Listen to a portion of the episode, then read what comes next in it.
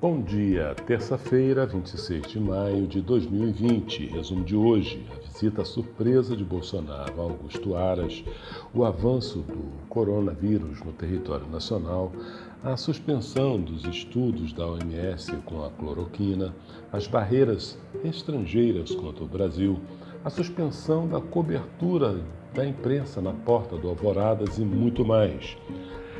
Jair Bolsonaro visitou ontem, sem aviso, a Procuradoria-Geral da República.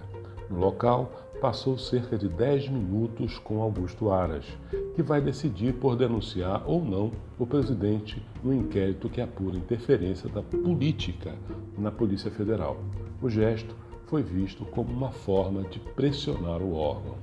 Procuradores envolvidos no inquérito, inquérito avaliam que há indícios suficientes para caracterizar que o presidente cometeu o crime ao pressionar pela troca de dirigentes na Polícia Federal. Bolsonaro divulgou ontem uma nota em que chamou de levianas as suspeitas de interferência e diz acreditar no arquivamento do inquérito. Nela, também pediu harmonia entre os poderes. É momento de todos se unirem, escreveu.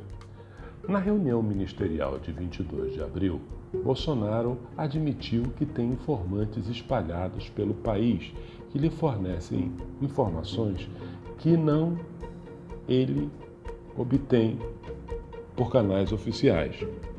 Conversou o professor de Direito Carlos Ari Soutfeld sobre o papel da PF, da ABIN e os limites presidenciais. O Senado aprovou ontem a convocação do ministro da Educação, Abraham Weintraub, para prestar explicações sobre suas falas na reunião de 22 de abril. Na ocasião, ele diz que ministros do Supremo merecem ser presos. Já os comentários do ministro da Economia na reunião foram recebidos com otimismo pelo mercado apontado como alvo de privatização, o Banco do Brasil fechou o dia com ações em alta ontem. Este texto lista seis pontos citados por Guedes que ajudam a entender a política econômica do governo.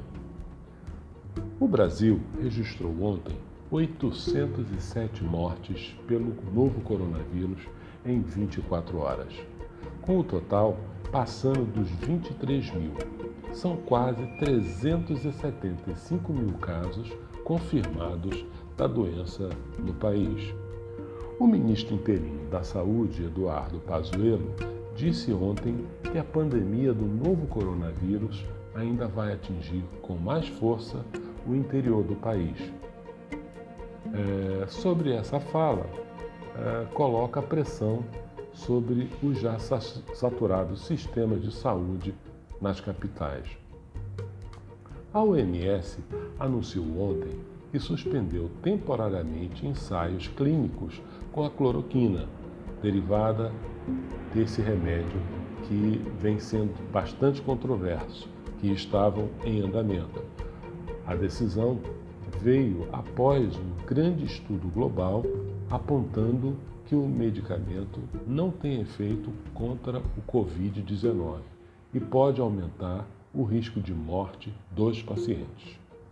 Questionado sobre resultados, o Ministério da Saúde afirmou que não vai recuar do protocolo publicado na semana passada que libera o uso das substâncias para o tratamento em todos os estágios da doença. Essas e outras notícias são